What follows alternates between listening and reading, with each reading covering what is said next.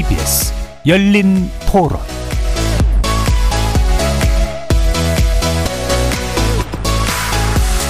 안녕하십니까. KBS 열린 토론 정준희입니다.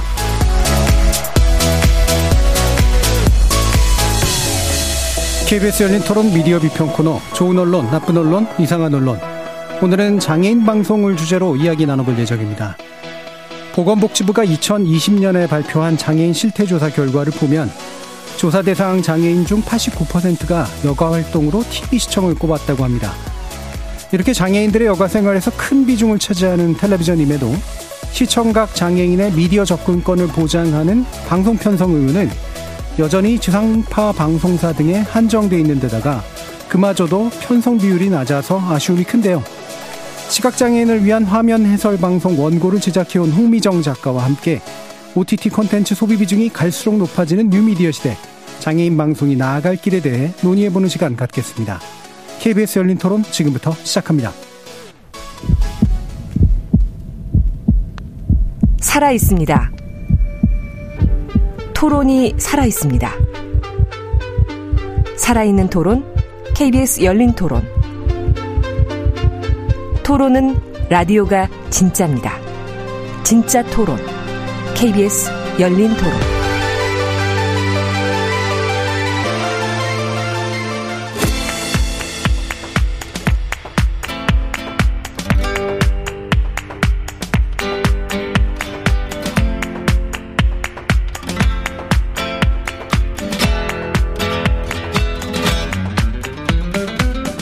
좋은 언론, 나쁜 언론, 이상한 언론?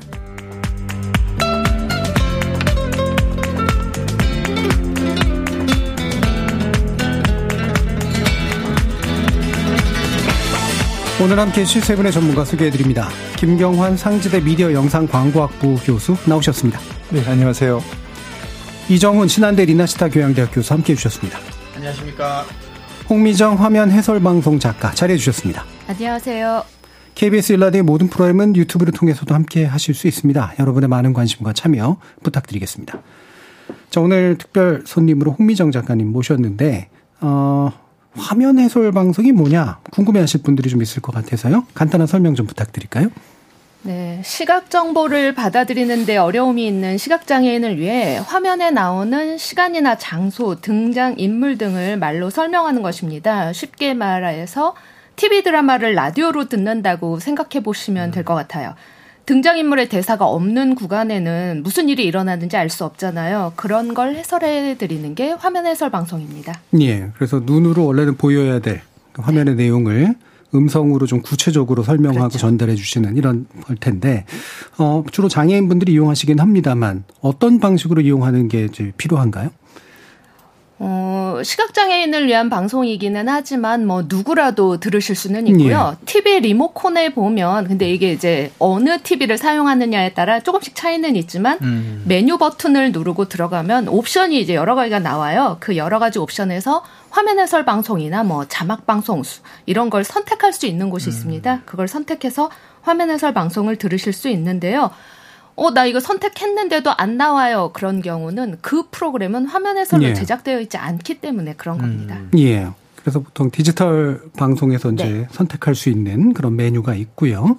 어, 뭐 이용해 보시는 분들은 아마 굉장히 유용하다라는 것도 좀 느끼실 수 있을 텐데 자, 이런 화면 해설 방송은 이제 그 중에 하나입니다. 즉 장애인들이 어, 시청각 미디어를 이용할 수 있도록 만들어주는 어떤 이제 조건들이 있는데 이게 접근권이라고 이제 부르죠.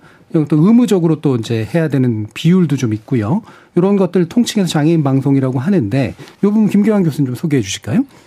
예, 뭐 눈이 잘 안 보이시는 분들은 사실은 자막을 읽을 수 없거나 예. 또는 예. 들리지 않는 분들은 소리를 들을 수 없으니까 글로써 내용을 접해야 되는데 이런 걸 이제 보충하기 위해서 화면 해설 그다음에 자막 방송 음. 특히 이제 폐쇄형 자막이라고 얘기를 하는데 우리가 보통 자막은 예능에서 많이 보잖아요. 예. 예. 그래서 뭐 내용을 좀 보완하기 위해서 자막을 나타내는데 이게 아니라 그 전체적으로 나오는 대사라든지 그다음에 이야기라든지 이런 것들을 전달하기 위해서 시각적 정보로 자막을 제공하는 그런 음. 내용들이 이제 장애인 방송에 있습니다. 예. 그래서 그렇게 자막을 달아줘서 아, 청각 장애인들로 하여금 네. 이제 정보를 시각적 정보를 이제 글로 읽게 해주는 것. 방금 네. 말씀 주신 그런 화면을 해설해 주는 그런 방식도 있고요. 네. 또 수어 방송도 있죠. 예, 수어 방송도 있죠. 그건 이제 뉴스 같은 경우에 요즘에 수어 방송이 많이 네. 나오고 정부의 어떤 공공기관 브리핑에도 사실은 수어로 이렇게 전달하는 경우들을 많이 볼 수 있는데 이제 과거에는 이것들이 뭐 뉴스 정도에 달려 있었는데 지금은 이제 많이 확대가 되어 가지고 이제 방송에서 어 수어를 통해서 방송 내용을 이제 전달하는 형태. 특히 이제 귀가 들리지 않는 분들은 어 청각적인 정보를 예. 정할 어, 전달받을 수 없으니까 수어를 통해서 이제 방송 내용을 전달받는 경우가 있습니다. 예. 아마 코로나 19 시기에 이제 이 수어 방송이 아주 일반적으로 알려지는 그런 중요한 계기가 됐던 것 같은데 이게 그냥 놔둔다고 이거 알아서 하는 건 아니잖아요. 그렇죠. 예. 저 정부에서 이런 어떤 의무 편성 비율 같은 거를 음. 다 정해 놨습니다. 그래서 어 제가 자료를 찾아보니까 2022년도에 이제 장애인 방송 편성 실적 평가 결과라는 게 나와 있고요. 음. 이제 목표치가 이렇게 정해져 있는데요. 예를 들면 지상파 방송 같은 경우는 폐쇄형 자막 그러니까 어, 원하는 경우에 리모컨을 켜서 별도의 이제 방송 내용을 자막 형태로 어, 볼 수 있는 이런 장애인을 위한 별도 방송이 자막 방송이 있는데 이 목표치를 이제 100%로 설정을 해놨습니다. 예. 거의 모든 방송이 다 해라 이렇게 강제해 놓은 상태고요. 이제 화면 해설 방송 같은 경우는 근데 상당히 뭐 생각보다 목표치가 낮더라고요. 음. 그래서 10% 정도의 목표치인데 많은 방송사들이 그것보다는 좀 더 많이 하고 음. 있는 어, 그런 상황이라고 생각이 들고 이제 수어 방송 같은 경우는 최근에 이제 좀 더 비율을 높였습니다. 과거에는 5% 정도를 어 전체 방송 시간의 5% 정도였지만 이번에 이제 작년에 개정이 되면서 7%로 음. 비율이 늘었고 근데 의외였던 거는 수어 방송 같은 경우는 상당히 그목 그러니까 목표치보다 시적치가 상당히 높은 그런 비율을 보였고요. 반면에 화면 해설 방송 같은 경우는 목표치보다 시청치가 어 높기는 했지만 수어 방송처럼 이렇게 상당히 높은 비율로 음. 초과 달성하는 그런 경향은 좀 보이지 않았다. 아무래도 이게 화면 해설 방송은 품이 좀 많이 드는 음. 것 같습니다. 그러다 보니까 이 목표보다 시적치를 좀 더 많이 높이는 그런 성과를 내기가 좀 어렵지 않았나 이렇게 생각이 네. 듭니다. 품이 많이 든다 그랬는데 실제로 이렇게 현장에서 이 품이 많이 든다라고 하는 것들을 좀 체감해서 전달하려면 어떤 게 있을까요? 경험상으로 어떻게 보면. 어, 화면 해설 방송의 제작진이라고 하면 일단 음. 작가가 원고를 쓰고 성우가 녹음을 하고 그 녹음 과정에 엔지니어나 혹은 PD가 함께 하는데요. 원고를 쓰는 과정이 제 생각엔 적어도 절반 이상이라고 예, 생각합니다. 예.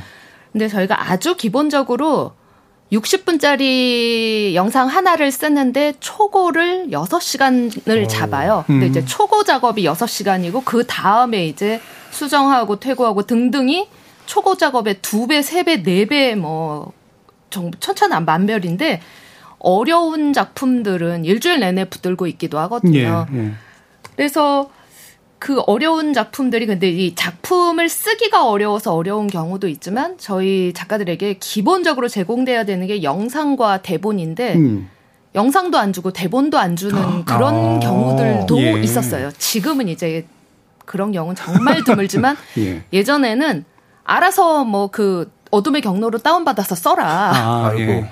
대본도 없다. 받아 쓰든지 뭐 알아서 해라. 이런 예. 경우들도 사실 많았거든요. 예. 그러면은 원래 필요한 게 아니라 그런 부가의 일들을 하느라 시간이 훨씬 더 많이 걸리기도 하고 예. 그렇죠. 예. 상당한 노력이 들어가야 되는 어, 방송인데 모티브에서 좀 더 자세히 좀 구체적으로 좀 짚어보도록 하고요. 지금 저희 논논논에서 장애인 방송 관련해서 몇 차례 좀 다뤘었는데 아, 특히나 이제 재난 보도 시기에 이제 이 얘기를 좀 나눴었죠. 이게 재난에서 수어 방송 등을 의무적으로 해야 그래야지 아, 많은 분들에게 정보 접근권이 보장되는 거 아니냐 이런 건데 그 당시 비평했던 내용 유정 교수 좀 다시 환기시켜 주겠어요? 네, 그 사실 재난이 닥치면 어, 보통 장애가 있으신 분들이 오히려 조금 더 위험에 빠질 수도 있고 좀 더 긴급하게 도움을 받아야 될 필요성이 있고 먼저 움직여야 될 필요성도 있는데 그냥 일반적으로만 이제 의무 편성 비율이 되어 있으니까 저희들이 그때 이제 논의했던 것은 재난방송 같은 경우는 의무적으로 그냥 다 하게 하든가 이렇게 그 의무 편성 일반적인 전체 비율과 다르게 조금 규제를 할 필요가 있지 않겠나. 그리고 선거방송 같은 경우도 장애가 있으시더라도 유권자로서 당연히 한 표를 행사할 권리는 동일하게 있는데 에, 그분들에게 에, 좀 이런 관련 토론 프로라든지 선거 방송에 있어서도 이런 것도 좀 그냥 100%다 그냥 필수적으로 하게 만들 필요가 좀 있지 않겠느냐 이런 논의들 저희들이 그때 했었죠. 예. 그 특히 이제 정치 참여에 있어서 굉장히 중요한 부분이기 때문에 그렇죠. 반드시 이거는 뭐 어, 단순한 그냥 의무사항이라기보다는 이 권리에 대한 어, 당연한 이제 어떤 보상이랄까 이런 거라고 할 수 있을 텐데 어, 그런데 이제 보면 지상파, 그러니까 공영방송 플러스 지상파 에다가 종편에게 일부 의무를 좀 부여하는 정도 수준을 크게 넘어서지 않는 거잖아요. 이게 도대체 제도가 왜 이렇게 구성됐는가에 대한 좀 배경 설명을 좀 해주시겠습니까?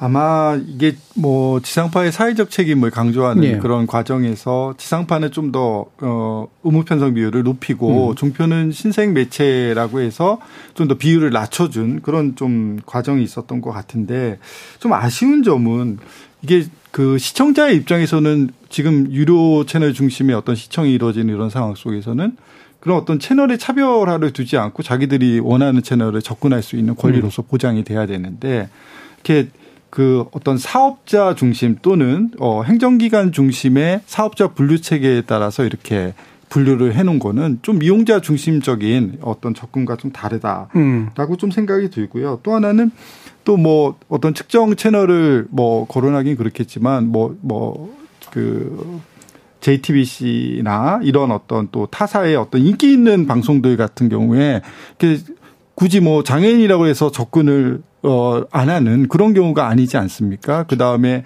뭐 또 TVN 같은 이런 채널도 있고요. 음. 그래서 인기가 있는 채널에 좀 더 이런 어 편성 비율을 좀 높여줘야 될 필요성이 있겠다라는 생각을 했는데 아직도 보다 보니까 그런 어떤 차이점을 두고 있다. 그다음에 또 하나 제가 아쉬웠던 부분은 뭐냐면은 이게 어, 과거에 이제 케이블 TV SO라는 개념의 네. 케이블 TV 사업자들이 있었어요. 여기에 어떤 의무 비율과 그 다음에 그 채널을 제공하는 사업자들이 있습니다. 뭐 아까 말씀드린 TVN 같은 이런 채널에 채널을 제공하는 사업자에는 오히려 비율을 좀 더 높여야 되고 SO 같은 경우는 그런 어떤 자체 제작 채널이 갈수록 거의 없어지고 없어지죠. 있는 이런 추세인데 이런 어떤 그 과거에 어떤 만들었던 제도의 좀 개선이 좀 더 이제 이루어져야 될 시점이 아닌가 이렇게 생각이 예. 듭니다. 그렇죠. 이게 지상파는 이제 주파수를 쓰니까 재허가를 해줘야 되기 때문에 의무를 일부러 주는 거고 종편은 주파수를 쓰진 않지만 좀 특수한 방송이기 때문에 재승인 과정을 거치면서 또 이 의무를 일부 부과하는 그런 형태인데 또 특히 뭐 장애인 방송 일부 제작에는 또 이제 국가에서 일부 지원금도 들어가고 그래서 공적 기능도 이제 할 수 있도록 만들어주는 그런 제도가 있긴 하나 어, 아마 도 이제 좀 업그레이드가 필요한 상태가 아닌가 싶은데요.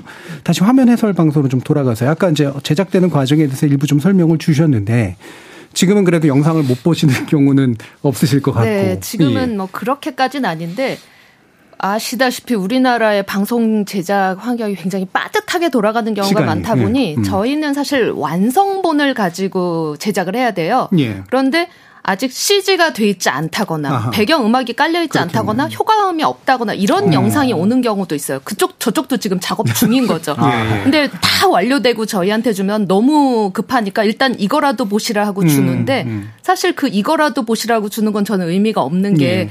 그 CG가 어떻게 되는지를 저희가 음. 설명을 해야 되는데 그게 없으니 그렇죠 검은 옷 입고 나왔다 이럴 수 예, 없고 그렇죠 예. 뭐 초록색 화면에서 왔다 갔다 한다 그럴 수는 예. 없잖아요 그래서 완전하게 완성된 게 저희한테 넘어와야 되고 음. 이렇게 완성된 영상과 대본이 넘어오면 저희가 원고 작업을 하고 그다음에 이제 성우가 녹음을 하고 그래서 뭐 약간의 뭐문뭐 뭐, 뭐 시간차가 있다든지 무슨 이런 류의 것들을 편집을 거쳐서 방송사로 전달을 하면 송출이 되는 과정입니다. 예. 이게 이제 아까 한 초고 만드는데 한 6시간 정도는 최소한 기본적으로 든다고 그랬는데 예. 그 6시간 아까 60분짜리가 예, 예. 그러니까 한 10분을 쓰는데 1시간 정도 걸린다를 예, 예. 잡고 기본적으로 네. 예, 그보다 좀 더 많거나 적을 때도 물론 있겠습니다만 이게 이제 그 실제로 영상을 이제 또 보시거나 물론 이제 완성됐다는 전제하에 영상을 보시고 대본도 보시고 그러면서 이렇게 그림을 그리듯이 이제 말로 이제 그려줘야 네. 되는 거잖아요. 책을 이제 눈의 선하게라는 책을 내시, 네, 종료 작가들과 함께 내셨는데 굉장히 자, 좋은 제목인 것 같은데 이 과정에서 이제 새로 얻으시고 뭔가 느끼시고 이런 것들이 좀 많았던 것 같아요. 사실 그 책을 냈던 건 저 제가 이제 같이 이 화면설 작가 교육을 받고 음. 일을 시작한 동기들이 있는데 저희가 재작년이 딱 10년이 되는 해였어요. 어. 근데 네. 재작년이면 네. 코로나 기간이었잖아요. 네. 그래서 활 다른 여타의 활동이 조금은 주춤한 상황이어서 이럴 때 우리 책을 쓰자. 10년도 음. 됐고 해서 쓴 이제 저희를 기념하는 것도 있었지만 10년이 넘었는데도 화면 해설이 뭔지 저희 가족도 사실 아직도 음, 잘 모르는 예. 그런 상황이었거든. 친구들도 계속 어 자막 나오는 거 이렇게 얘기를 해요. 그러면 아니 시각장애인이 자막을 어떻게 봐? 이제 이런 대화가 오가는 거죠. 음. 저희들이 너무 답답해서 야 책을 쓰자. 그래서 음. 이제 책을 썼고 그래서 이제 화면 해설이라는 게 뭔지를 알리기 위해 쓴 게 이제 큰 목적이긴 하고요. 어, 소소한 것 중에 하나는 아까도 말씀드렸지 같은 방송 제작진들도 잘 모르고 있기 때문에 이렇게 CG가 없는 영상을 주거나 이런 예. 거잖아요. 그래서 우리 이 같은 방송 계통에서 일하시는 분들도 화면 해설이 뭔지 좀 알아달라, 알고 음. 협조해달라, 약간 이런 의도도 있었죠. 예. 그러면은 어, 그 라디오 드라마를 자주 들으셨던 분들은 어느 정도 좀 익숙하게 좀 상상하실 수 있긴 하겠습니다만 뭐 지금 예를 들면 매섭게 바람이 불어온다라든가 네. 뭔가 이런 이제 구체적인 설명들이 좀 들어가고 대본은 음성 그대로 네. 그 나가는 거고 이게 이제 왔다 갔다 하는 그런 식의 구성들이 좀 필요하겠네요. 그렇죠. 음. 그러니까 원본 영상을 훼손하지 않고 화면 해설을 쓴다라는 게 일단 원칙이에요. 그러니까 네. 대사와 대사 사이의 빈 공간 또는 음. 내레이션과 내레이션 사이의 빈 공간. 그렇죠. 근데 이제 그 공간이 뭐 한 5초밖에 없는데 화면에서 막 여러 가지 일이 벌어지고 있을 때 그걸 다 설명할 수는 없으니까 지금 이 장면에서 가장 중요한 음. 거를 빨리 짧게 써야 하는 어. 경우도 있고요. 반대로 사실 지금 뭐 뭐 남자 주인공과 여자 주인공이 뭐 키스를 한다. 요요 예. 하나의 장면이지만 그게 막 1분 넘게 가는 뭐 얼굴을 가까이 다가가고 막 이러저러해서 한 1분 넘게 화면은 지나가고 있는데 예. 키스한다. 끝나면 예. 한 50초가 아. 그냥 조용히 있어야 되는 거예요. 그러니까 그런 부분에서는 뭐 남자 이름 뭐 연우가 뭐 현뭐 뭐 현수에게 뭐 따뜻한 눈빛으로 아련하게 쳐다보며 뭐 천천히 다가간다. 뭐 한들거리는 바람에 뭐, 그뭐 가녀린 뭐 머리카락이 휘날린다. 뭐 예. 이말 저 말 다 갖다 붙이면서 그렇지만 분위기를 훼손하지 않으면서 예. 정말 저 장면을 눈에 선하게 시각장애인이 느끼려면 어떻게 해야 할까? 음. 이제 그렇게 쓰는 거죠. 예. 어떤 거는 너무 어, 짧아서 생기는 문제도 있고 어떤 건 너무 길어서 네. 생기는 문제도 있고 굉장히 많은 난관들이 있으실 것 같네요. 자 그러면 다른 두 분 교수님께서 우리 작가님께 또 궁금하신 점들도 있으실 것 같아서 한번 질문 한번 해보실까요? 이정희 교수님. 아, 전 사실 이 책 제목이 되게 인상적이었어요. 음. 눈에 선하다는 것 자체가 사실은 볼 수 있는 사람들이 만든 표현이잖아요. 그러니까, 그러니까 예를 들어 앞을 선천적으로 보시지 못하시는 분들은 눈에 선하다는 게 어떤 음. 느낌일지 자체가. 음. 그래서 그런 같은 맥락에서 그 제가 스티비 원더라는 가수를 좋아하는데 사실상 선천적으로 네. 앞을 보지 못하시는데 그 딸이 태어났을 때 이제 Isn't She Lovely라는 음. 제목의 노래를 이제 작곡을 했는데 어, 제가 어느 순간 생각이 드는 거예요. lovely라는 게 저는 굉장히 시각적인 거더라고요. 저한테 사랑스럽다는 예, 것, 예, 예. 뭔가.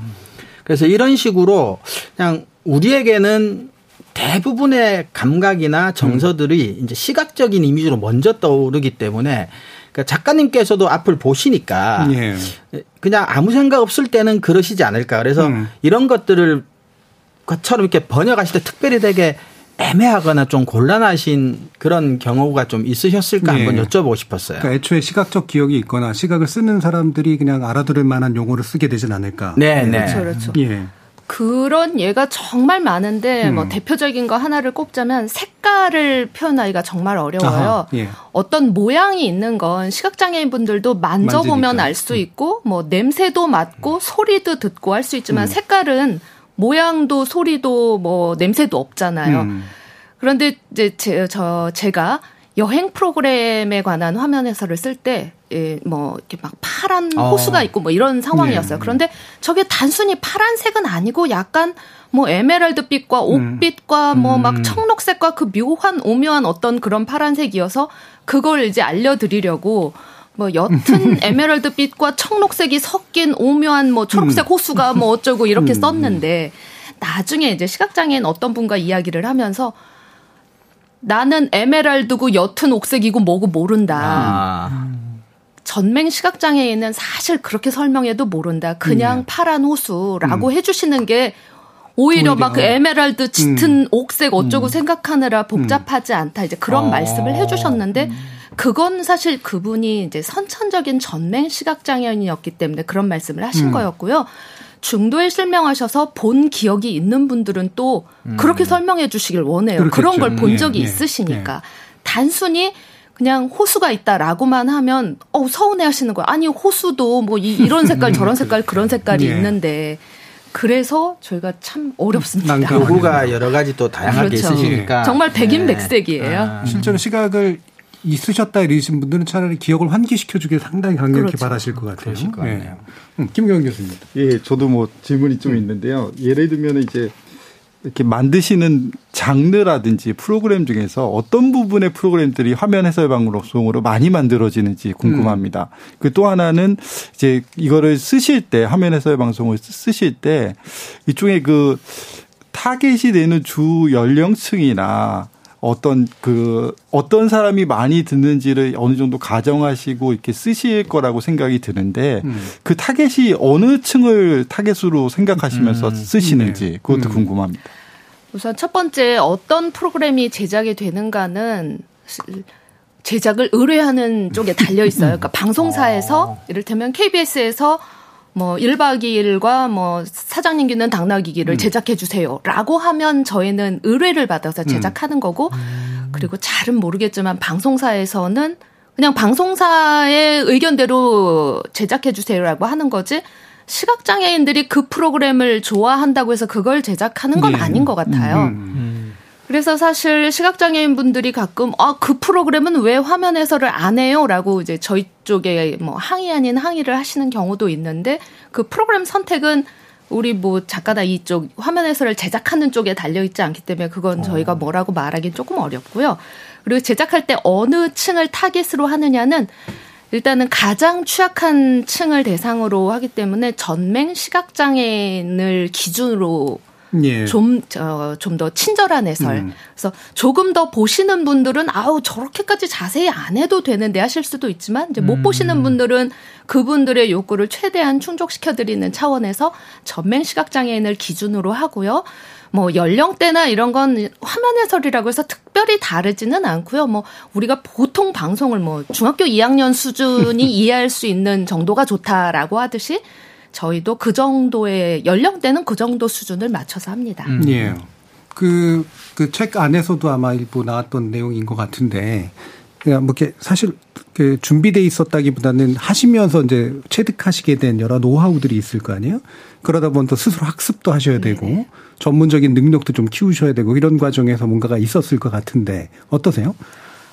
뭐 화면 해설이 어떤 프로그램만 만든다 하는 게 없고 예, 정말 온갖 그렇죠. 프로그램을 음. 만들다 보니까 어느 날은 뭐 과학 공부했다가 어느 날은 그러니까 북한을 소재로 한 어떤 영화 예. 할 때는 막 북한에 뭐가 있는지 이런 것도 하고 음. 제가 한산 용해 출연 화면 해설을 썼었는데 예. 그걸 쓸 때는 이제 임진왜란 관련 음. 공부도 하고 뭐 조선의 판옥선은 뭐 어떤 특징이 있는지 뭐 외선은 새끼분해라고 하던데 뭐가 다른지 음. 뭐 이런 것도 공부하고요. 그리고 제가 작년에 올빼미라고 네, 이제 그걸 쓴 적인데 그거는 또 이제 주인공이 침술사예요. 네. 그래서 침구들이 또 어떻게 생겼는지 음. 이 침구의 어. 이름은 뭔지 음. 뭐 이런 것도 이제 공부를 해야 되고 그래서 저희들이 이제 많이 참고하는 것 중에 민족문화 대백과 사전하고 예. 뭐 하여튼 백과사전을 많이 보고요. 뭐 나무 위키 이런 것들도 보지만 그래도 예. 이제 검증된 자료를 기준으로 하는 게 좋기 때문에 음. 그런 민족문화 대백과사전이나 검증된 백과사전 그리고 신문 기사. 음. 기사는 그래도 저희가 좀 이건 믿을 만하다가 그러니까 유튜브라든지 뭐 개인 블로그 이런 네. 걸 참고하는 건 불안하기 때문에 음. 그런 것 이제 전문 자료들은 믿을 만한 자료를 참고해서 씁니다. 예. 그 온갖 분야에 그 백과사전을 중심으로 또 필요한 것들은 이제 신뢰성이 좀 있는 네. 그 검증된 자료를 위주로 좀 살펴보실 텐데 뭐 사실 많은 방송 작가 분들이나 특히 교양 작가분들 저기 라디오 작가님들도 온갖 것들을 다루시면서 생기는 어 애환이 있을 것 같은데 왜 약간 왜그 다 공부했다고 해가지고 다 기억나는 거 아니잖아요. 그렇죠. 예. 이게 그 왜 약간 벼락치기 공부하면 예, 그렇죠. 시험 보고 딱 돌아서면 다 잊어먹듯이 예. 예. 제가 바로 어제 사극에서 뭐가 나오는 걸 썼는데 내일 모레 그 비슷한 장면이 또 나오는데 아우 이거 나 찾았었는데 뭐였지 하고 예. 또 찾을 때도 많아요. 그런데 그걸 일일이 기억하기도 사실은 어려운 게 어떻게 생각 이건 뭐 변명일 수도 있지만 음. 지금 기억하고 이건 빨리 잊어버리고 음. 다음 지식을 또, 또 집어넣어야 되는 예. 거예요. 이 모든 걸 다 넣고 있다가는 다음 게 들어올 수가 없다 보니 예. 그래서 저희가 작업할 때 인터넷이 이제 요즘 세상에 인터넷이 있기 때문에 굉장히 많이 도움이 음. 되기도 하고 한편으로는 이거 검색하다가 자꾸 새길로 빠지는 네, 바람에 음. 인터넷이 안 되는 컴퓨터로 작업을 해야 딴짓 안 하고 오롯이 원고만 쓰겠구나 싶기도 하고 예, 그렇습니다. 예. 또 이종인 교수님 질문 주시죠. 아, 저는 사실은 그 아까 1박 2일도 잠깐 말씀하셨지만 예능 프로그램 중에는 자막이 엄청 많이 나오는 프로그램들이 많잖아요. 네네. 그런 경우는 이제 양도 많고 속도도 빠른데 그런 것들은 좀 작업하시기 조금 특별히 좀 더 어려우신 것 같기도 하고 그런데 어떠세요? 네, 어려워요. 음. 그리고 어, 일단 예능은 프로그램의 속도가 빠르기 그렇죠. 때문에 이 빠른 템포에 맞춰서 가야 되는 게 있고요. 출연자들이 계속 대화를 나누니까 그 중간을 비집고 들어가서 그 해설을 음. 쓰기도 사실 쉽지 않아요. 그런데 음. 써야죠. 음. 그 제가 얼마 전에 뭐 이런 게 있었어요. 그 야구 선수 유희관이 예. 능 프로그램에 나왔는데 그 유희관이 머리가 이렇게 위로 이렇게 막 솟아 있는 헤어스타일이잖아요. 그런데 자막에 잔디 인형인가 이렇게 자막이 떴더라고요. 아, 예. 그런데 그 자막을 저희가 화면 해설로 그대로 잔디 인형인가 이렇게 읽어주면 시각장애는 갑자기 뭐가 잔디 음. 인형이지 그리고 아. 또 잔디 인형이 뭔지 모르는 음, 분들도 그렇죠. 있을 수 있단 말이에요. 음. 그렇다고 해서 거기에서 뭐 잔디가 위로 수직 방향으로 쑥쑥 자라난 잔디 인형과 유희관의 헤어스타일이 닮았다. 뭐 이런 식으로 쓰면 어. 이미 이 템포는 다 지나갔고 재미 하나도 없고 이렇게 음. 되는 거죠. 그럴 때는 이제 이 예능 자막을 살릴 것인가, 이 자막을 버리고 그냥 재미있는 어떤 음. 걸 넣을 것인가, 이 이제 얼른 얼른 판단해서 결정 지어야 되는데 저는 결국은 그 짧은 틈에 잔디 인형을 설명할 시간은 없고 해서 그냥 하늘로 솟구친 유희관의 머리 예. 그렇게 쓰고 아. 말았는데 음. 사실 이건 그냥 설명을 한 거지 웃기진 않잖아요. 음, 예, 예. 그런데 이제 가족과 같이 그 프로그램을 볼 때 잔디 인형인가 그걸 보고 다른 가족들은 웃었단 아, 말이에요. 음, 본인만 근데 모두가. 이 시각장애인은 하늘로 솟구친 머리 그걸 듣고 이게 웃긴가 이럴 음. 수 있는 거죠. 그러니까 예능은 같이 웃을 수 있게 한다는 게 음. 그게 이제 기본 원칙 중에 하나인데 참 어려워요. 네, 정말 어려우실 것 같아요. 어. 어, 저 같은 경우 그 무슨 그 음악 프로그램 같은 거는 어떻게 하세요? 아, 제가 사실 오늘 시종일관 어렵다는 얘기만 하다 갈지도 모르겠는데 예. 음악 프로그램이 쉽고도 어려운 것 중에 음악은 일단 노래가 나오는 동안은 잠깐 들어도 돼요. 음. 음. 근데 노래가 나오면서 춤을 추는 경우들이 있잖아요. 근데 음. 이 경우도 사실 시각장애인들의 요구가 다른 게 지금 무슨 춤을 추고 있는지 알려달라 하는 분들이 있고 노래 좀 듣자. 저 춤 설명해봤자 나 모른다. 그런 경우들도 있어요. 그래서 적절하게 가사가 들어가는 부분을 웬만하면 하지 않고 전주나 간주 때 지금 추는 춤의 포인트를 얼른 음, 뭐그 음. 그 어떤 춤들에서 왜 약간의 포인트가 되는 동작들이 네, 있잖아요. 네, 네. 그런 동작 대표 동작들 어떤 것들을 빨리 빠, 에, 알려주고 빠지는 게 저희가 그래도 많이 쓰는 방법 중에 하나고요. 그런데 이 노래에서 그 뭐라고 해야 되나 외국 노래 샹송이나 무슨 뭐 이런 음. 걸할 때 가사가 자막으로 나오잖아요. 아. 그럼 저 가사를 알려줘야 되나 마나 이것도 또 저희 고민 중에 하나인 거예요. 저 노래를 그냥 듣게 놔둬야 할지, 저 지금 저 노래가 가사가 뭔지를 알려주는 게 좋을지. 그것도 사실 뭐 딱 이거다라는 건 없고 음. 정말 상황에 맞춰서 잠깐 비는 틈에 얼른 뭐뭐뭐뭐한 노래 그렇게 알려줄 수도 있고 있고 그냥 가사를 노래 박 그 노래 템포에 맞춰서 적절하게 알려주기도 하고 음. 그렇습니다. 예. 같이 하면 소리가 두 개가 그렇죠. 같이 가는 거네요. 그러니까. 어. 아까 이제 저희가라는 표현을 쓰셨는데 저희가 몇 분이나 되십니까? 이게 아직 뭐 앞으로도 그럴 어떨지 음. 모르겠지만 저희가 무슨 공식적인 자격증이 있거나 예. 어디에 등록을 하고 일을 하거나 이런 건 아니기 때문에 명확하게는 알 수 없어요. 그런데 저는 한국 시각장애인 연합회 미디어 접 어, 미디어 진흥원에서 일을 하고 있거든요. 예. 예. 근데 저희 쪽에서 교육 이제 정식으로 교육을 받고 활동을 하는 작가는 대략 한 30여 명 음. 정도 됩니다. 그런데 저희 쪽이 에서 배우지 배운 분들이 아니고 뭐 다른 곳에서 하시는 분들도 있고 그렇게 해서 어, 크게 잡으면은 국내에 한 100여 명 정도 있지 않을까라고 생각은 하지만 그 음. 100여 명은 이 일을 생업으로 하는 분들을 말씀드리는 건 아니고 예.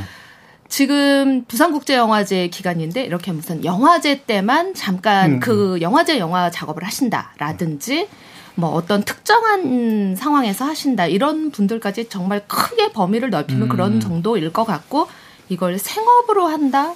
그런 분들은 뭐 한 50명 안쪽 아닐까 싶어요. 예. 음. 생각보다 많으시다는 생각이 들기도 예. 합니다. 예. 근데 이제 그런 걸 대보자는 만약에 분이 있다면 어떤 식으로 준비를 하는 게 좋다 또는 음. 어떤 식의 어떤 자기 개발 또는 어 노력이 있으면 이 일을 잘 할 수 있다. 뭐 이런 것들에 대한 조언이 좀 있으실까요?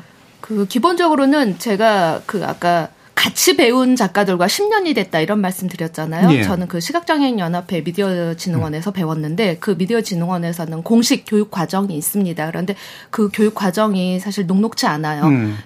거의 9개월 이상 음. 어, 수업을 받고요. 근데 뭐 매일매일은 아니고 그리고 그 수업을 받았다고 다 일을 할 수 있는 건 아니고 일정 테스트를 통과해서 예. 일정 수준이 돼야지 할 수 있는데 그 9개월이라는 과정을 둔 이유가 이, 이게 뭐 한두 편 잠깐 써봐서 할 수 있는 일이 아니라는 걸 저희가 그 십몇 년의 세월 음. 동안 알게 된 거죠. 제가 올해 12년 차인데 지금도 어렵거든요. 그래서 예. 저희 작가들끼리 아니 어떻게 10년을 했는데도 여전히 어렵나 그런 얘기들을 해요. 음.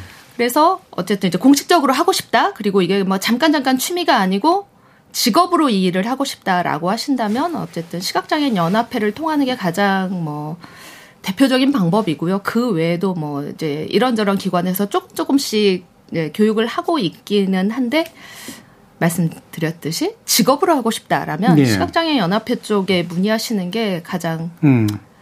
적합할 거라고 생각합니다. 예. 권하고 싶으세요? 그것도 사실 저는 조금 예. 저는 예, 제, 제가 그 책에도 썼는데 예. 이 일을 시작할 때 이런 건 줄 알았다면 과연 음. 내가 그때 시작했을까 그런 생각을 해요. 예. 아까 여, 뭐 60분짜리 프로그램이 초고가 6시간 걸린다고 예. 했는데 제가 지금 오늘 현재 화란을 쓰고 있거든요. 음. 근데 화란이 2시간짜리 영화인데 영화는 2시간 120분이면 초고를 24시간 잡아요. 예. 그리고 이제 플러스 알파가 들어가니까 한 36시간 정도를 잡는데 아. 36시간이면 하루에 8시간 근무한다 치고 일주일도 네, 넘는 그렇죠. 거잖아요. 네. 근데 저희에게 일주일씩 기간이 주어지진 않고 또 일주일이 있다 해도 일주일 동안 그 영화만 쓰진 않고 다른 음. 일들도 하니까 영화를 쓰는 기간 중에는 사실 하루에 서너 시간밖에 못 자고 나머지 시간을 정말 오롯이 컴퓨터 앞에 앉아 있다 보니 저희 경력 정도 되는 친구들은 대부분 어깨, 허리, 음. 뭐 직업병 있으시나? 다 환자예요. 손목 뭐 예. 그래서 저희들끼리 뭐 손목에 좋은 마우스는 뭐냐, 키보드는 음. 뭐냐, 뭐 무슨 의자가 허리에 좋냐 이런 정보를 주고받거든요. 그래서 사실 이제 이 일을 하겠다는 어떤 분에게 선, 선뜻 음. 해봐라라고 음. 저는 약간 고개를 갸웃합니다. 음. 계기가 있으셨을 거 아니에요. 그때 몰라서 그랬던 네. 건가? 네.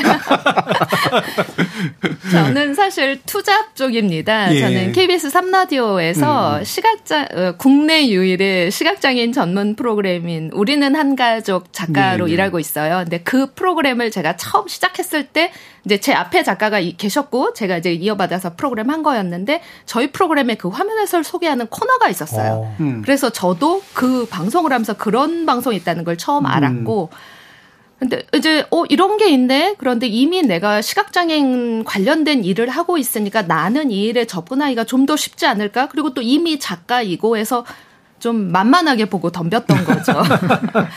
그리고 만만하게 보고 덤볐는데 점점 하면 할수록 음. 어려워지고 허리는 아프고 그렇습니다. 음. 예.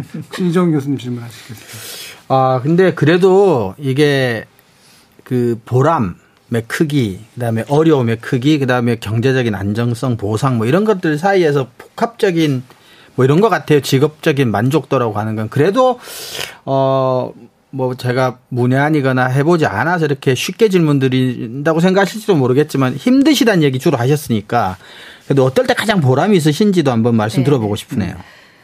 어, 저희가 쓰는 글은 어, 소비자가 아주 명확한 글이에요. 네, 네, 네. 모든 글은 누구라도 읽을 수 있다고 생각하고 쓰잖아요. 음. 그런데 저희는 물론 화면 해설 방송도 비장애인도 들어도 되죠. 그러나 정말 오롯이 시각장애인을 대상으로 쓰는 글이기 때문에 시각장애인 분들에게 좋은 피드백을 받으면 아, 그래, 다행이다. 아, 뭐 이런 생각을 하게 되는데 제가 아주 대표적인 그냥 간단한 예를 한 두 가지 말씀드리자면 그 레오나르도 다빈치의 최후의 만찬이라는 그림이 있잖아요. 네.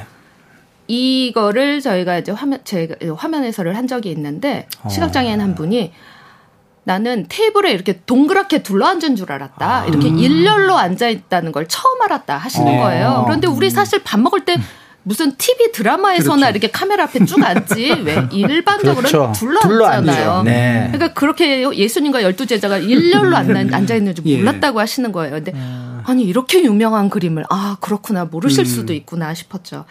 그리고 뭐 또 한 번은 아는 형님이라는 예능 프로그램을 제가 쓰고 있는데 뭐 꼭 아는 형님이 아니더라도 아까도 말씀드렸듯이 예능 프로그램들이 굉장히 이렇게 템포가 빠르기 때문에 지금 저 얘기를 누가 하는지 알 수가 없어요. 그런데 이제 화면을 보는 사람들은 보고 있으니까 알죠. 그런데 이제 이런 예능에서는 뭘 한다까지는 설명을 못 해도 지금 정말 강호동, 뭐 김희철 이렇게 중간 중간에 누가 어. 얘기한다는 정도는 알려주거든요. 예. 그것만으로도 이제 이분이 도대체 누가 저 말을 하는지 너무 궁금했는데 속 시원했다 음. 그런 말씀 해주시더라고요. 그러니까 예. 그런 식으로 화면 해설을 듣고 좀 뭐 해소가 됐다 이런 얘기 들으면 아유 어깨 아프고 허리 아프고 해도 그래 이래서 하는 거지 그런 예. 마음이 생기죠. 음, 가장 절실하고 필요했던 분께 새로운 세상이나 어떤 즐거움을 안겨주는 기쁨이나 보람이 굉장히 강할 수도 있을 것 같다는 생각도 드는데요.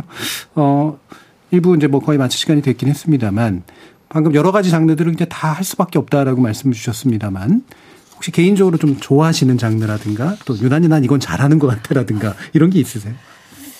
사실 싫어한다 눈이 많은데 뭐 이를테면 막 전쟁 씬 이런 거막 어. 복잡하고 쓸 것도 많고 아까 한산 같은 경우라든지 막 17대 1로 이런 거할 때는 예, 예.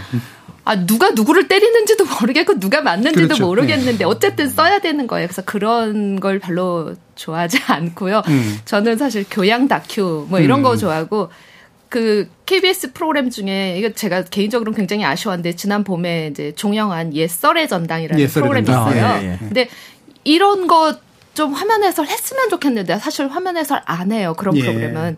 안 하는 이- 이유는 이게 좀 얘기가 길어질 수 있지만 화면 해설은 재방송에서 하거든요. 그런데 그런 프로그램들은 사실 시청률이 안 나오니까 재방을 안안 해요. 그러면 화면 해설을 만들지 않는 거죠. 음. 그래서 제가 좋아하는 그런 류의 교양 다큐 이런 것들이 별, 별로 없고 맨날 막 싸우고 그런 것들이 많아서 음. 조금 그런 정보 프로그램 이런 걸 저는 개인적으로는 좋아하는데 예. 아쉬울 때가 많습니다. 음. 그리고 가끔 저기 그 TV 파는 데서 틀어놓는 하늘에서 본 풍경 뭐 이런 거 굉장히 좋겠네요. 어, 아, 그, 그런 거 저희 너무 힘들어요. 힘들어요. 이유는 네. 주구장창 써야 되는 거 아니에요. 아, 그렇죠, 그렇죠. 아, 또 소리가. 전혀 네. 없으니까. 어, 막 멀미 나요. 알겠습니다. 자, 일부 논의를 통해서 어, 우리 홍 작가님과 함께 화면 해설이라는 굉장히 좀 어, 낯설지만 의미 있는 그런 분야에 대한 다양한 영역이 좀 들어봤는데요. 이어지는 2부에서 장애인 방송 전체가 좀 어떤 식으로 활성화돼야 될 필요가 있을까 또 깊이 있는 얘기 나눠보는 시간 마련하겠습니다. 여러분은 지금 KBS 열린 토론과 함께하고 계십니다. 토론은 치열해도 판단은 냉정하게 복잡한 세상을 바꾸는 첫 걸음은 의외로 단순할지도 모릅니다. 평일 저녁 7시 20분 당신을 바꾸는 질문 KBS 열린 토론 정준희입니다. KBS 열린 토론 좋은 언론 나쁜 언론 이상한 언론 2부에서는 이정훈 신한대 리나시타 교양대학 교수 홍미정 화면 해설 방송 작가 김경환 상지대 미디어 영상 광고학부 교수 이렇게 세 분과 함께 이런 장애인 방송을 좀 더 어떻게 활성화시키고 넓혀갈 것인가 관련된 이야기 좀 나눠 볼 텐데요. 어 일단은 이제 현장 얘기를 먼저 한번 들어보죠. 어 화면 해설 방송을 이용하시는 분들은 어, 이거에만 또 의존해야 되는 상황들도 일부는 좀 있으실 텐데, 아, 가장 아쉬워하시는 게 양이 적다. 아무래도 이 부분이 떨나요? 네, 양이 음. 적다는 부분 뭐 당연하고요. 예. 좀 전에 잠깐 말씀드렸지만 화면 해설이 재방송에만 음. 나온다라는 게 크게 아쉬워하는 부분이에요. 이를테면 뭐 수목 드라마다 수요일 저녁에 방송이 됐고 목요일 날 아침에 직장이나 학교에 갔을 때 그 얘기를 막 하는데 이분은 예. 토요일에 어. 재방송이 돼야지 이제 들으실 수 있잖아요. 그래서 제가 들은 얘기 중에는 이제 그렇게 어제 뭐 어쨌더라 이런 얘기를 누가 옆에서 하니까 어 나 아직 안 봤어 얘기하지 마. 음. 어. 나 토요일에 볼 거야 아직 얘기하지 마. 그랬다고 하시더라고요. 그리고 이 재방에서 한다는 건 지금이 그 아시안 게임 기간이잖아요. 그렇게 되면은 정규 방송이 아 그러니까 재방송 시간에 그 스포츠 중계들이 들어오다 보니까 원래 재방을 했어야 되는 시간에 음. 재방이 없으면서 화면 해설 방송을 제작하지 않는 경우들도 있어요. 그렇게 되면 이뭐 드라마에서 1부, 2부는 재방송을 아, 재방송이 됐는데 3부는 만약에 안 한다. 음. 4부는 이제 음. 아시아 게임이 끝나서 다시 재방한다. 그러면 이 시각장애인분은 어. 1부, 2부, 4부만 듣게 되는 거예요. 네, 네. 음. 그래서 이걸 본 방송에 해달라라는 음. 요구들이 많습니다. 예, 아무래도 뭐 같이 즐기고 싶은 것도 당연히 그렇죠. 있으실 테고요. 물론 이제 기술적인 이유나 이런 것 때문에 일단 나가고 난 다음에 뭐 후속 작업을 해야 되는 경우도 있겠지만, 자, 이 부분 참 어, 중요한 수요인데 어, 변화된 환경에서 그럼 이런 것들 어떻게 메고 가야 되는 걸까? 사실 OTT라고 부르는 이런 이제 온라인 중심의 이 다시 보기 미디어 또는 어, 어떤 그 이런 태블릿이나 이런 걸로 즐길 수 있는 그런 미디어가 사실 자막 방송을 일반화시킨 측면도 없지는 않은데요. 그리고 어, 워낙 뭐 이런 것, 그 자막 보기 싫어하는 미국인들도 이제는 자막 보는 네. 거를 일반화했다라고 할 정도로 의외로 이제 이 부분에서 어, 진전된 부분도 좀 있을 것 같은데 김기경 교수님 그런 부분 있지 않습니까? 일단 그 자동으로 이제 자막을 지원하는 예. 이런 소프트웨어들이 많이 만들어져서 음성을 텍스트로 변화해 가지고 음. 보여주는 그런 형태의 어떤 기술이 많이 도입이 됐고요. 또 더 나가서 이제 텍스트를 또 뭐 인공지능을 사용해서 뭐 인공지능 아나운서의 형태로 목소리로 제공을 한다든지 뭐 이런 네. 기술들이 만들어지면서 어, 만약 의지가 있고 기술을 적절히 활용한다면 훨씬 더 장애인의 접근성을 높이는 건 좋은 방향으로 우리가 어, 방송을 만들 수 있지 않을까 이렇게 생각이 듭니다. 이제 보니까 이제 최근에 이제 OTT들이 많이 활성화됐으니까 이런 OTT들에서 제공되는 VOD에 대해서 이런 기술을 적용해서 이제 자막을 제공한다든지 이런 형태로 서비스가 많이 되고 있는 거는 뭐 앞으로 이제 나갈 방향이 맞지 않나 이렇게 생각이 듭니다. 예. 뭐 이제 영어로 베리어 프리라고 이제 부르는데 결국 이제 장애 없는 거죠 말 그대로 장벽이 없는 이런 컨텐츠들. 근데 어떤 부분에서 자막 쪽에만 주로 좀 제약되는 측면들도 좀 있을 것 같고 또 한편으로는 이제 넷플릭스나 이런 데들은 이제 자신의 독점을 약간 좀 무마하기 위해서 음. 뭔가 기여하고 있다 이런 것도 좀 많이 좀 하기도 하고 네. 그래서 뭐 음향이 다 있을 것 같은데 네. 이정 교수님 어떻게 보세요? 넷플릭스 같은 경우는 음. 특히 음. 뭐 미국은 좀 규제가 있는 것 같아요. 네. 그러니까 폐쇄 자막 같은 경우는 이제 그 질까지도 좀 음, 평가를 해서 어 어느 정도는 이제 강한 뭐 벌금 같은 것들 좀 물게도 하고 해서 어 외국은 상대적으로 우리나라보다는 조금 특히 이제 자막 같은 경우는 음. 좀잘 돼 있는 것 같은데요. 어, 그럼에도 불구하고 방금 교수님 말씀하셨다시피 좀 OTT에 있어서는 좀 베리어 프리는 아무래도 자막 쪽에 조금 더 어, 예. 강조점이 가 있는 것 같습니다. 나머지는 조금 아직까지는 찾아보기 좀 힘들고요. 또 우리나라 흔히 말하는 토종 OTT 같은 경우는 또 외국보다는 조금 상황이 안 좋은 것 같습니다. 음. 아무래도 두 가지 이야기를 하고 있는 것 같은데요. 어, 제작비 문제가 하나 있고 그다음 저작권 때문에 예, 그냥 자체 제작이 아니라면 사온 거에다가 입혀도 음. 계약 기간이 끝나면 활용을 할 수가 없게 되니까 예. 뭐 음. 그런 그래서 좀 제도적으로 우리 국내 OTT는 조금 보완할 부분도 조금 있는 것 같고요. 저작권 예. 관련해서도. 예. 그래서 우리나라는 상대적으로 조금 더 어, 외국계 OTT보다 조금 부족한 어, 실정에 있는 것 같습니다. 예. 이게 저작권 관점에서 보면은 이 원고는 그 2차 저작물 내지 파생 저작물 뭐 이렇게 좀 취급될 것 같긴 한데 그렇죠. 이게 저작권 인정을 좀 많이 어, 받으십니까? 네. 저작권은 네. 전혀 현재는 전혀 없고요. 음. 저작권 우리 기존의 이 방송 작가들도 아마 우리들의 원고의 저작권을 인정받기까지는 과정이 네, 있었을 그렇죠. 거라고 생각을 해요. 음. 근데 저희가 아까도 말씀드렸듯 아직 이 일을 하는 사람이 뭐 50여 명 이런 정도의 상황이다 보니 그런 권리까지 가기는 아직은 조금 시간이 필요할 것 같고 현재는 원고료도 너무 예. 적은 아, 상황이라 그렇겠죠. 한 걸음 한 걸음 가야 될 것 같습니다. 음. 이 OTT 쪽에서도 이제 의뢰들이 좀 이렇게 들어오나요? 네, 네, 네. 뭐좀 늘어나고 있는 추세인가? 네, 늘고 음. 있어요. 음. 어, 교수님도 말씀하셨지만 넷플릭스나 이 해외 OTT들은 오리지널 컨텐츠는 100% 화면 해설을 음. 제작합니다. 그런데 이제 국내 OTT는 기존엔 아, 하지 않았었는데 이, 이제 점점 늘고 있어요. 음. 그리고 OTT 영상물들은 이미 제작이 끝난 거잖아요. 그렇죠. 그러니까 아까 지상파처럼 막 빠듯하게 만들어서 음, 아직 작업들 CD도 없는. 걸 주고 이런 일은 없기 때문에 OTT 쪽은 영상이나 대본이나 이런 게 조금은 여유 있게 넘어오기도 하고 그렇습니다. 예. 지금 뭐 현황이 그래도 이제 조금씩 뭔가 이렇게 상황에 맞춰서 변동은 좀 되고 있는 것 같은데 어떤 부분 좀 지적하고 싶으세요? 저는 좀이 궁극적으로 이거를 이제 아까 작가님도 계시지만 사람이 일일이 하는 거에는 한계가 있는 음. 부분이 있습니다. 특히 뭐 수어 방송 같은 경우는 이제 자동으로 어떤 일종의 아바타 형태로 수어를 전달해 예, 예, 줄 예. 수 있는 이런 소프트웨어들이 많이 나와 있거든요. 그래서 그런 것들을 좀 활용을 해서 어 어떤 수어 방송의 비율을 점차적으로 높여 나간다든지요.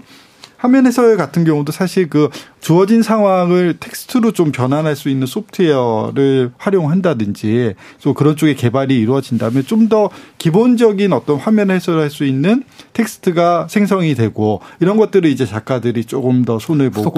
네 음. 하는 형태로 하면은 어 화면 해설 방송의 비율도 좀 높여갈 수 있지 않을까 이렇게 생각이 드는데 음. 뭐 예전보다 좋아지긴 했지만 아직도 좀 비율이 낮다. 이런 거는 좀 개선을 해야 되지 않을까 이렇게 생각이 듭니다. 예. 어, 이게 이제 방금 말씀 주신 부분에 의하면 이제 이게 직업 영역의 충돌이 있을 수도 있는데 지금 넷플릭스 쪽에서 물론 이것 때문은 아니긴 합니다만 작가 조합도 파업 좀 있었고요. 아, 근데 일부 가 지금 제 주신 방안은 그러니까 아주 초초고 형태를 뭔가 좀 이렇게 인공지능으로 만들고 전문 작가들이 거기서 손을 봐서 좀 완성도를 높이는 방향 뭐 이런 것들은 어떻게 좀 보세요? 뭐 여- 여러 가지 제안이나 아이디어나 음. 할수 있기는 하겠죠. 근데 원고는 아직 모르겠는데 예. 그 성우의 음성을 AI를 도입한 적이 있었어요. 그걸 음. 일일이 성우가 하지 않고 AI가 하면 좀 제작 과정을 뭐 좀 줄이거나 할 수 있지 않겠느냐. 음. 근데 그것도 사실은 쉽지가 않은 게 이 화면 해설이 그냥 막 줄줄줄줄줄줄 읽는 건 아니거든요. 아주 그렇죠. 이, 이것도 중요한 뭐 긴장도가 음. 있고 그러다 보니 AI가 그, 그게 딱딱 맞지 않아서 그걸 손을 보느라 더 시간이 의외로. 많이 걸린 거예요. 그래서 음, 일종의 연기니까. 일단 시험적으로 뭐 시범적으로 몇 번 했다가 음. 아 지금은 안 되겠다 하고 아니다. 음. 어 이제 지나갔는데 음. 이 글도 뭐 그런 과정을 거쳐서 그 언젠가는 조금 초고의 도움을 받을 수 있을지도 모르겠지만 뭐 현재는 아직은 쉽지는 않은 것 같습니다. 예. 그것도 영상 데이터랑 이렇게 이미 만들어진 해설 방송 데이터가 이제 결합이 돼가지고 상당히 좀 쌓여야 뭐 일부는 좀 가능하지 않을까 싶은데 사실 이 우리 공영방송이 어 해야 될 가장 중요한 일 중에 하나고 가장 또 두드러질 수 있는 영역도 바로 이 부분일 것 같은데 네. 여기에 대해서 이종훈 교수님 의견 좀 주시죠. 어, KBS 같은 경우는 사실 이제 우리가 공영방송의 가장 중요한 가장 기본적인 공익성 중에 하나가 이제 우리가 보편적 서비스라고 하는 그렇죠. 수신료를 내는 사람이라면 장애가 있든 없든 뭐 누구나 어, 접근할 수 있게 이제 보장이 돼야 된다는 측면에서 사실 KBS에서는 이제 의무 중에 하나라고 사실 보고 어, 나름대로 열심히는 하고 있다고 평가를 할 수 있을 것 같습니다. 그럼에도 불구하고 사실 방송통신위원회가 발표한 2021년 장애인 방송 제공 의무 이행 실적 평가 결과를 보면 에, KBS 서울 같은 경우는 뭐, 뭐 충분히 그 의무를 다 이행을 하고 있었지만 어, 일부 지역 총국 KBS 총국 중에는 또 이렇게 에, 그 의무 기준을 채우지 못한 예. 데도 몇 군데 좀 있었고요. 또 채워도 아, 우리가 이제 턱걸이했다 그러죠. 간신히 채운 그런 데도 조금 있는 것 같아서 좀 이런 부분들은 조금 신경을 더 쓸 필요가 있지 않을까 싶기도 하고요. 그다음에 우리 김경 교수님 말씀하셨지만 어 기술을 활용하기 위해서는 또 투자가 필요하잖아요. 음. 그런 점도 사실은 KBS가 조금은 어, 선도를 하고 투자를 과감하게 해서 기술 개발 같은 경우도 좀 앞장서서 하면서 수신료를 좀 의미 있게 쓰고 있다는 모습을 좀 보여줄 필요도 좀 있을 것 같고요. 그래서 예. KBS가 조금 어 의무 편성 비율을 다 한다. 조금 더 서비스를 해준다는 개념보다는 조금 적극적으로 앞장서서 뭔가 좀 선도할 필요가 좀 있지 않을까 싶은 예. 생각을 해봤습니다. 사실 이게 안 한다고 뭐라고 할 수 있는 영역은 굉장히 많은데 그럼 차라리 이걸 해라. 그러니까 이 정도의 공적 자금 필요할 테니 그럼 이 정도는 보장해 주겠다. 뭐 이런 사실 구조가 좀 바뀌어야 되는데 그렇죠. 이 부분에 있어서도 참 고민해야 될 부분이 많은 것 같습니다. 김경 교수님. 네, 그렇죠. 뭐 제도적인 부분으로 최근에 이제 수어 방송의 비율이 좀 예. 확대가 된 부분이 있거든요. 그래서 그거는 뭐 바람직하다고 음. 생각이 됩니다. 그런데 이제 제가 좀 보고 싶은 부분은 이 양적인 어떤 그 달성도 목표치 그리고 이거를 좀 늘려가는 부분은 사실은 뭐 바람직한 부분이긴 하지만 보다 중요한 건 이게 질적인 부분에 대한 평가들이 음. 좀 있어야 되겠다라는 음. 생각이 듭니다. 그러니까 뭐이 그 가이드라인을 보니까 뭐 맞춤법의 오탈자는 몇 퍼센트 이내로 해야 된다 뭐 이런 내용들이 포함되어 있기도 하더라고요. 음. 근데 이제 이 이용하는 사람들의 입장에서 이 해설 방송의 어떤 만족도라든지요. 더 나가서 수어 방송의 만족도라든지 그다음에 어떠한 대상들이 주로 이용을 하고 있고 어떠한 대상들은 잘 이용을 못 하고 있는지 음. 뭐 이런 거에 대한 좀 체계적인 분석이 이루어져서 우리가 전략적으로 좀 좀 더 수어 방송을 강화해야 되는 프로그램이 어떤 게 있고 그다음에 화면 해설 방송은 어떤 부분을 좀 더 보완을 해가고 어떤 프로그램을 좀 더 확대 편성을 할 것인가 음. 이런 경우에 대한 좀 더 체계적인 분석 연구가 있으면 음. 좀더 만족도를 높이고 음. 어, 체계적인 장애인 방송이 되지 않을까 이렇게 생각이 듭니다. 예. 아까 홍민정 작가님께서 실제로 일을 시작하시게 된 게 공영방송 제3 라디오에서 어, 우리는 한 가족이라고 하는 거 작가로 일하시면서 이제 또 접근이 이제 됐었던 건데요. 어, 이런 장애인 분들에게서 실제로 이 공영방송이 가지고 있는 그리고 라디오 서비스가 가지고 있는 굉장히 큰 의미가 있을 것 같은데 거기에 관련된 경험담 좀 말씀해 음. 주실까요? 그 요즘은 정보가 넘쳐나는 예. 시대이기 예. 때문에 꼭 뭐 장애에 관한 정보를 라디오에서 들을 필요가 있냐라고 생각하실 수도 있을 그렇죠. 것 같아요. 그렇지만 음. 중도에 실명하신 분들 중에는 정뭐 외국 유학도 다녀오시고 대학의 강단에도 서고 그러셨던 분인데 중도에 실명한 이후에 몇 년 동안 방에만 아. 칩거했다 그런 분들도 음. 계세요. 음. 재활을 하지 않으시면 정보를 얻을 통로도 없고 어, 어 진짜 음. 라디오만 듣고 계시는 경우들도 많거든요. 그런데 라디오를 듣다가 이런 게 있다는 걸 알았다. 그리고 정말 라디오를 듣고 맹학교가 있다는 걸 알았다. 이런 어, 분들도 예. 아직도 계시기는 해요. 음. 근데 이 그 저희 이 삼라디오에서 하는 이런 방송은 사실 저희 청취율 조사 같은 데에도 잡히지 않는 일종의 특수 방송이거든요. 그렇죠. 근데 이런 프로그램을 공영 방송이 아닌 곳에서 음. 제작할 수 없을 거 아니에요. 예. 그리고 특히 저희 프로그램 같은 경우는 장애 중에서도 그 중에서도 또 시각장애만을 다루니까 음. 국내 시각장애 등록 시각장애인이 약 26만 명이라고 예. 하거든요. 전체 26만 명을 대상으로 하는 방송이라면 얼마나 좁고 좁고 좁은 방송이겠어요? 그런데 그런 방송을 일반 방송사에서는 할 수 없죠. 음. 공영 방송이니까 가능한 거죠. 예. 이게 사실은 이제 그 소외 계층을 향한 필수 서비스라는 관점에서 여전히 어 상당히 큰 의미를 가지고 있는 부분들이 있을 텐데 어그 정책적으로 그러면 어떤 부분들이 좀 짚어지고 있는가 그리고 고민되고 있는가도 좀 한번 살펴볼 필요가 있을 것 같은데요. 이정 교수님 관련된 내용 혹시 좀 알려주실까요? 아, 네, 그 정책적으로 국회 입법조사처나 국회 입법조사처에서 뭐 나온 보고서가 하나 네. 있긴 한데요. 음. 그 비대면 시대 시청각 장애인 방송 미디어 접근성 현황과 개선 과제라는 보고서를 이제 국회 입법조사처에서 작년 4월에 이제 음. 지난 4월에 이제 보고서를 낸 적이 있는데 에, 여기에서는 에, 아까 우리가 김경환 교수도 말씀하셨지만 인공지능이라든지 뭐 메타버스라고 흔히 말하는 확장 가상 세계, 에, 뭐 융합, 뭐 가상 융합, 뭐 이런 디지털 신기술 콘텐츠들을 좀 적극적으로 활용할 음. 수 있도록 어, 기술 투자나 개발이 좀 활발하게 이루어져야 된다라는 제안을 했습니다. 실제로 어, 지난 베이징 동계 올림픽 동안에 중국의 국영 방송인 CCTV에서는 이제 digital human 이제 가상 인간과 AI 음성 인식 등을 통해서 인간 중계자의 해설을 텍스트로 변환하거나 어, 해당 텍스트를 수화로 실시간 통역하거나 아까 우리 김경환 말씀하셨던 이런 청각 장애인들을 위한 서비스를 실제로 이제 제공하기도 했었죠. 이런 것들을 위한 기술 개발과 함께 이제 제도가 마련돼야만 또 어, 실시를 할 수가 있으니까 그런 것들이 좀 필요하다는 주장을 국회 입법조사처에서 한번 한 적이 있습니다. 예. 그러니까 입법부 차원에서 이제 어, 입법 관련 필요성에 대해서 얘기를 했는데 실제로 해야 되는 건 어쨌든 정부니까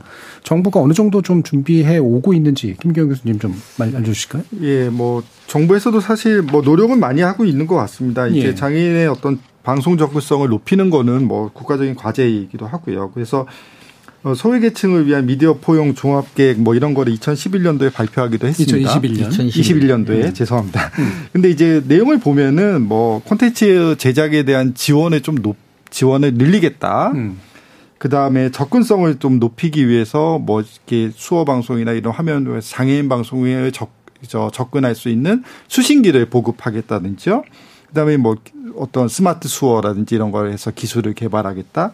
뭐 이런 것들이 있어서 아마 그 외국에서 다양한 사례들을 연구를 하고 분석을 해서 아마 발표를 해놓긴 했는데 저는 이제 이런 것도 중요하지만 그분들이 원하는 게 무엇인지에 대한 어떤 서로에 대한 인식, 그 다음에 분석 이런 것들을 해서 이게 뭐 외국의 사례도 중요하지만 우리만이 갖고 있는 그 장애인들의 특수한 어떤 미디어 이용에 관한 니즈 음. 이런 것들도 좀 분석을 해야 되지 않을까 이런 생각이 들고요.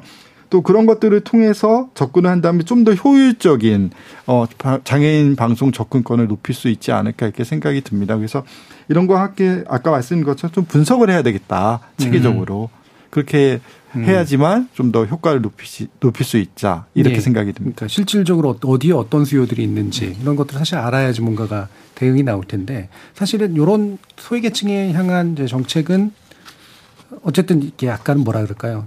우리가 이런 거 하고 있어라고 하는 걸 보여주긴 좋은데 예, 예산을 예. 늘리면 예. 우리가 정책적으로 더 많이 이렇게 열심히 하고 있다. 음. 이런 식의 어떤 보여주기가 좀 음. 있는 것 같은데 음. 그것보다는 질적인 부분에 대한 노력을 좀 이제는 해야 되겠다. 이런 생각이 듭니다. 예. 그러면 작가님께서도 어 사실 뭐 이 부분에서 뭐 이렇게 드문 경험을 또 가지고 계신 분이고 어 어떤 쪽이 좀 제대로 강화가 되면서 정책적으로 좀 뒷받침됐으면 좋겠다라는 생각들 하시는지 한번 들어볼까요? 정책적으로는 뭐 앞에서도 계속 말씀드렸지만 기본적으로 장애인 방송 편성이 좀 더 확대돼야 될 것이고 예. 그리고 말씀드렸듯이 재방송이 아니고 음. 본방송 현재 근데 본방송에서 화면 해설을 하는 경우들도 있어요. 전혀 없진 않거든요. 음. 차츰 조금씩 조금씩 늘고 있는데 늘고 있다는 건 가능하다는 거잖아요. 조, 조, 조금 더 늘었으면 좋겠고요. 그리고 요거는 장애인 방송은 아니지만 제가 오늘 방송에 나온 김에 음. 하나 말씀드리고 싶은 게 그 지금 한창 항저우 아시안 게임 기간인데 스포츠 중계가 예전에는 라디오 중계가 있었잖아요. 그랬죠. 라디오 네. 중계를 할 때는 모두가 다 소리로만 네. 듣기 때문에 지금 경기 상황을 자세히 묘사를 해줬어요. 그런데 지금은 TV 중계를 주로 하다 보니까 묘사를 하지 않고 이를테면 아 손흥민 손흥민 손흥민 막 선수 이름만 열대 번 부르는 그렇죠. 거야. 뭐 네. 손흥민이 뭘 어쨌는지는 모르겠고 그리고 또 뭐 어떤 상황에서 아 저걸 저렇게 하면 안 되죠 음. 이런 식이면은 시각장애인은 듣다가 뭘 어떻게 했다는 건지 음. 손흥민이 뭘 하고 있는지 모른다는 게 요즘 많은 이제 아쉬움 중에 하나입니다. 그래서 음. 예. 스포츠 중계를 해주시는 분들은 장애인 방송은 아니지만 음. 자세히 중계하면 장애인만 좋은 게 아니고 같이 모두가 다 좋을 수 있는 거잖아요. 음. 그래서 조금 더 좀 세부 묘사를 해주시면 좋겠다 싶은 생각이 들고요. 이것은 꼭 누구를 위해서 장애인만, 니네만 좋으라고 하는 게 아니고 모두에게 좋은 것이다라는 생각을 가져주시면 좋겠습니다. 예. 우리 피디님께서 라디오 중계 해보셨는데 정말 힘들었다고.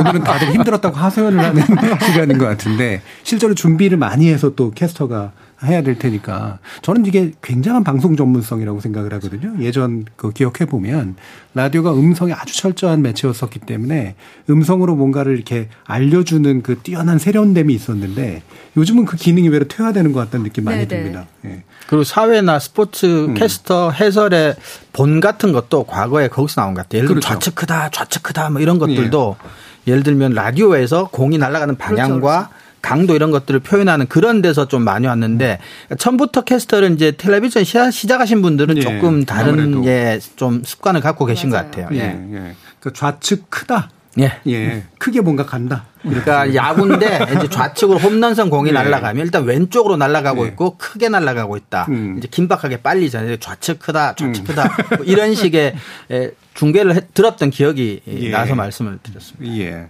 자, 그러면 김윤경 교수님.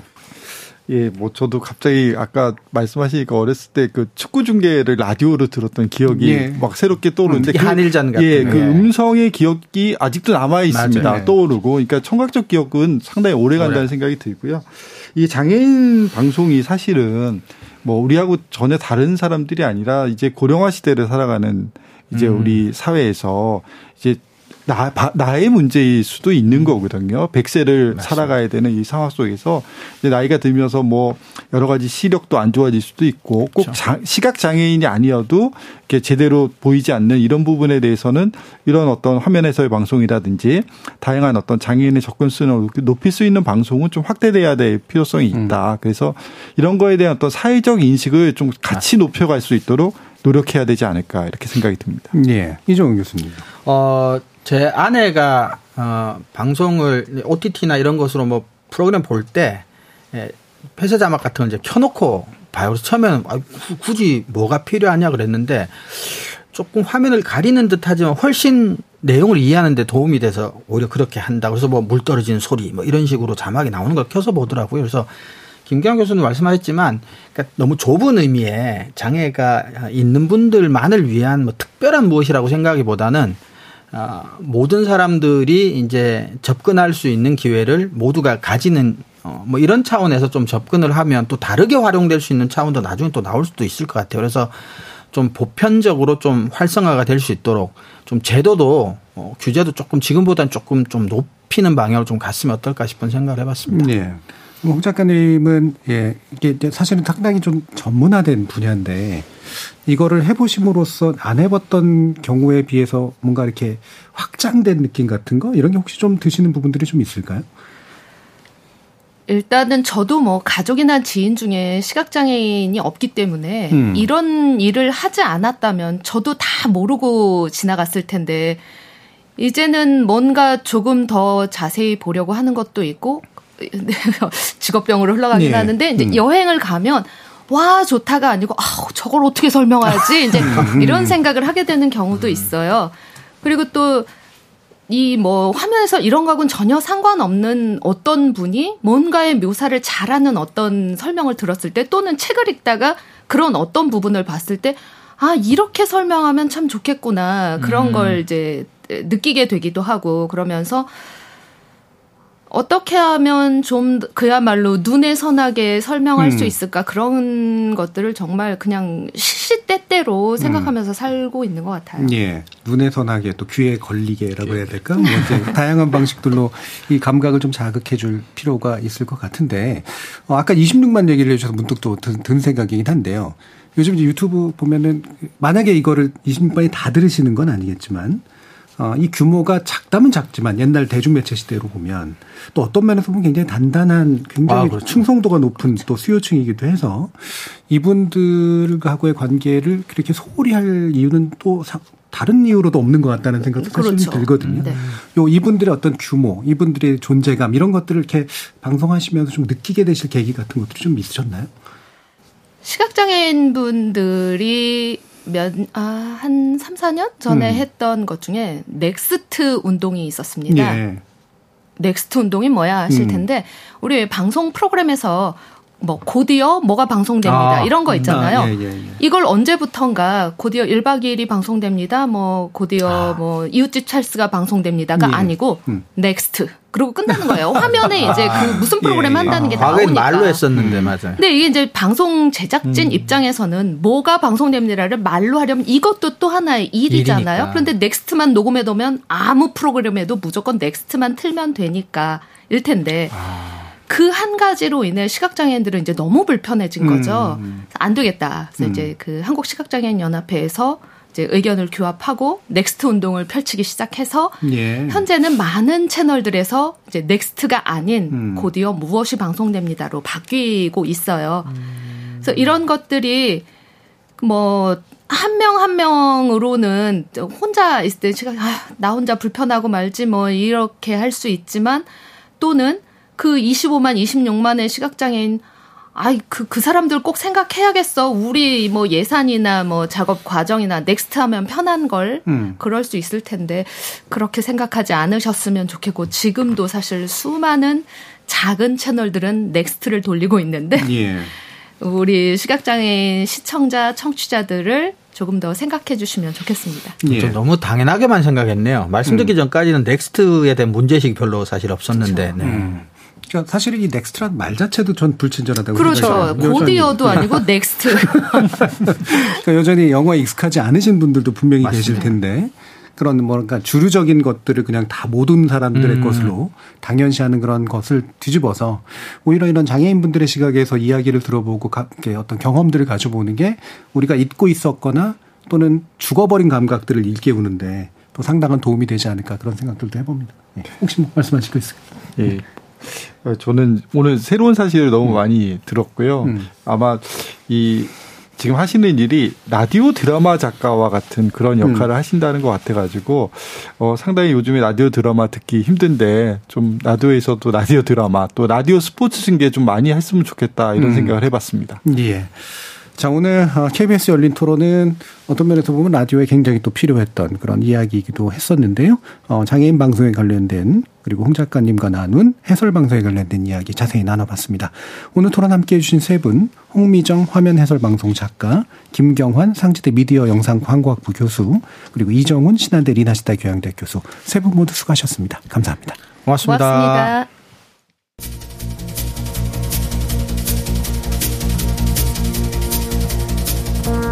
미디어는 감각인데 여러 감각을 한꺼번에 자극해주는 미디어는 즐거움을 주죠. 하지만 특정 감각을 최대한 끌어내서 장애를 가지신 분들과 함께 할 수 있는 그런 것도 미디어의 의미가 아닐까 싶습니다. 저는 다음 주 월요일 저녁 7시 20분에 다시 찾아뵙고요. 아까 이정 교수님께서 말씀하신 스티비 원더의 Isn't She Lovely 들으면서 마무리하겠습니다. 지금까지 KBS 열린 토론 정준이었습니다.